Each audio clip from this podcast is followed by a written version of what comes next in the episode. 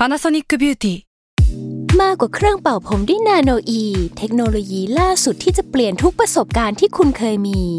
นาโนอีมอยส์เจอร์พลัสเพิ่มความชุ่มชื้นให้เส้นผมหลังใช้งานมากขึ้นถึง 18 เท่า พร้อมชะลอการเฟดของสีผมสำหรับคนชอบทำสีผม ดูแลความชุ่มชื้นทั้งเส้นผม หนังศีรษะและผิวคุณ Panasonic NA0J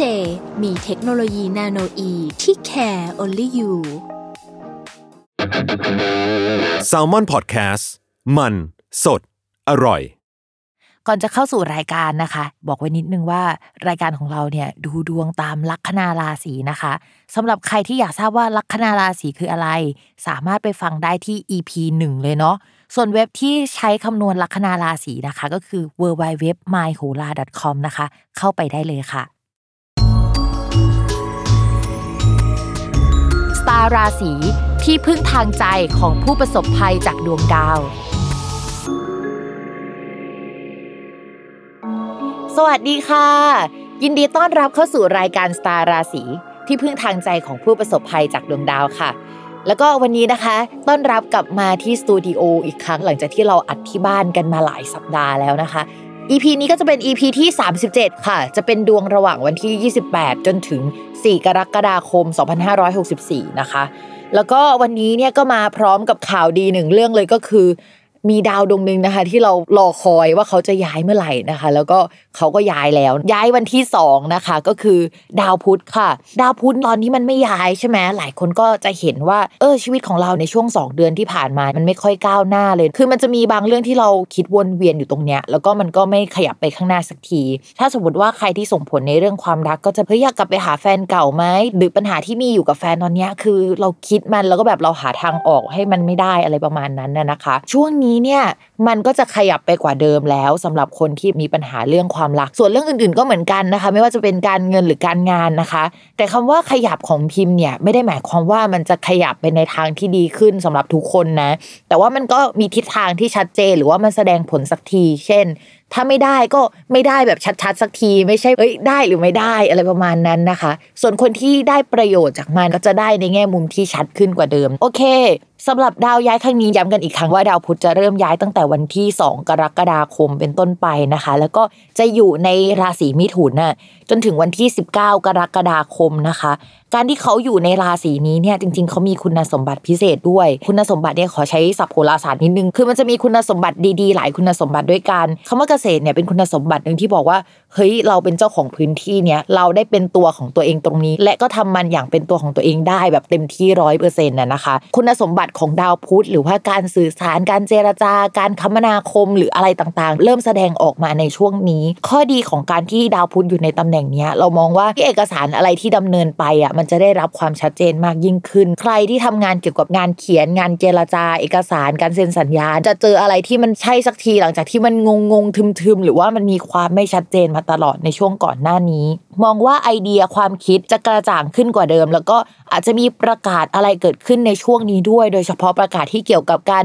ไปมาหาสู่เปิดประเทศการคมนาคมอะไรต่างๆ แนวนี้มันจะอยู่ในแคตตากรีนี้ทั้งหมดนะคะ ใครที่ทำงานด้านการสื่อสารก็มองว่าช่วงนี้ก็จะเป็นช่วงที่มองเห็นทิศทางในการทำงานเนี่ยชัดมากยิ่งขึ้นนะคะแต่พิมพ์พูดเลยว่ามันจะชัดอยู่ช่วงนี้แหละ แต่ว่าพอหลังจาก 19 กรกฎาคมเป็นต้นไป มันก็ไม่เชิงว่าแย่เท่าที่ควร แต่ว่ามันจะโดนเบียดบังเบียดเบียนจากอย่างอื่นนะคะ หรือว่ามันจะมีข้อจำกัดเพิ่มขึ้นมาในช่วงเวลานั้น แทนที่ว่ามันจะโฟล์คล้ายๆ กับช่วงนี้ เพราะฉะนั้นเนี่ยอยากทำอะไรนะคะ ในแง่ของการสื่อสารติดต่อเจรจารีบทำนะคะ ให้จบระหว่างวันที่ 2 จนถึง 19 กรกฎาคม ในช่วงนี้น่าจะราบรื่นกว่าช่วงอื่นค่ะ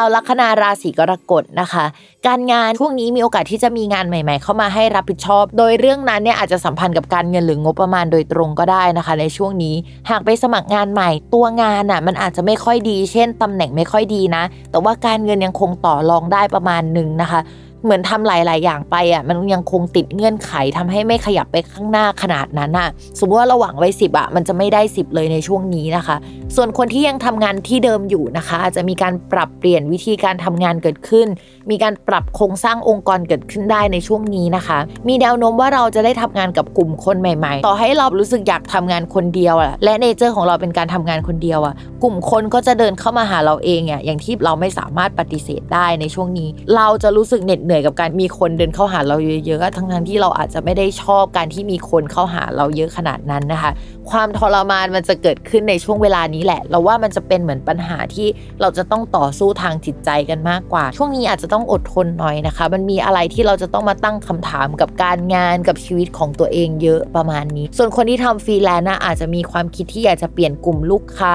หรือว่าวาง position ของตัวเองใหม่ในช่วงนี้นะคะ อาจจะต้องคิดไปอีก 2 เดือนเนาะก็ต้องคิดให้รอบคอบนะว่า อะไรที่เราอยากจะทำอะเราทำมันได้ไหมเพราะว่าเราอะอาจจะไม่ได้ชอบสิ่งนั้นจริง แต่ว่าสิ่งนั้นมันอาจจะเวิร์กต่อหน้าที่การงานในอนาคตนะคะ เราเปลี่ยนใจตัวเองได้ไหมว่าให้เราชอบสิ่งนั้น หรือว่าเราอยู่กับสิ่งนั้นได้ไหม นี่คืออะไรที่มันเป็นวงเวียนชีวิตวงเวียนความคิดในช่วง 2 เดือนนี้ ส่วนเรื่องการเงินค่ะ มีเงินเดินเข้ามาหาตัวจริง แต่ว่ามันก็จะมีรายจ่ายที่จะต้องจ่ายออกไป มันคล้ายๆ กับหลายราศีนะคะ ในช่วงนี้ เพราะฉะนั้นมองว่าตอนนี้อาจจะยังไม่สามารถขยับขยายอะไรได้มากขนาดนั้น หรือตั้งใจแล้วก็จ่ายเงินในการขยับขยายไปแล้วแหละ แต่ว่ามันยังไม่ออกดอกออกผลหรือว่า ทำไปตอนนี้จังหวะมันก็ไม่ถูกต้องสักเท่าไหร่นะคะทำให้ไม่มีใครเห็นผลงานหรือว่าไม่มีใครเห็นอะไรชัดเจนจน เงินที่เราเสียไปอะมันไม่คุ้มค่ากับการได้กำไรกลับมานะคะ ถ้าเป็นไปได้นะคะ พิมพ์อยากให้รอไปอีกสักเดือนนึง แล้วก็ค่อยลงทุนปรับเปลี่ยนอะไรแบบนั้นอาจจะดีกว่าเดิมนะคะ ส่วนในเรื่องของความรักนะคะ คนโสดมีคนเข้ามาสนิทสนมหลายคนอาจจะเป็นกลุ่มเลยอะไรเงี้ย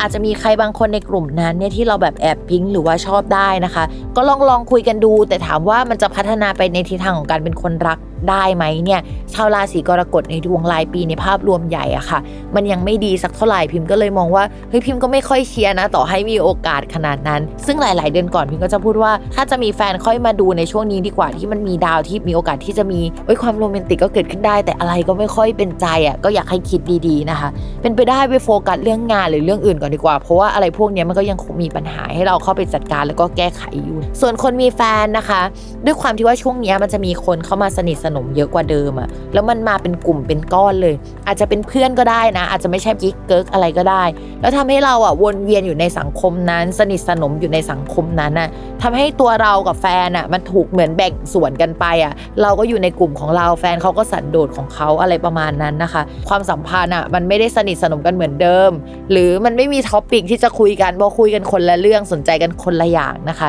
ตอนนี้อาจจะต้องลดระยะห่างที่มันมีต่อกันน่ะลงมาหน่อยนึงแล้วก็หาเรื่องคุยกันมากขึ้นกว่าเดิมนะคะ ถ้าเป็นไปได้สัปดาห์นี้ก็ไม่อยากให้ทะเลาะกันนะ โดยเฉพาะในวันที่ 27 ถึงวันที่ 28 มิถุนายนนะคะ ก็เป็นช่วงที่มันอันตรายมากๆนะคะสำหรับเรื่องความสัมพันธ์ คือมันเป็นช่วงอันตรายสำหรับหลายราศีแต่ว่าราศีกรกฎแล้วก็ราศีมังกรน่ะเป็นราศีที่จะต้องระมัดระวังสิ่งนี้มากที่สุดนะคะ อย่าลืมติดตามรายการสตาร์ราศีที่พึ่งทางใจของผู้ประสบภัยจากดวงดาว กับแม่หมอพิมฟ้าในทุกวันอาทิตย์ ทุกช่องทางของ s ซ l m o n Podcast สำหรับวันนี้แม่หมอไปก่อนนะคะ สวัสดีค่ะ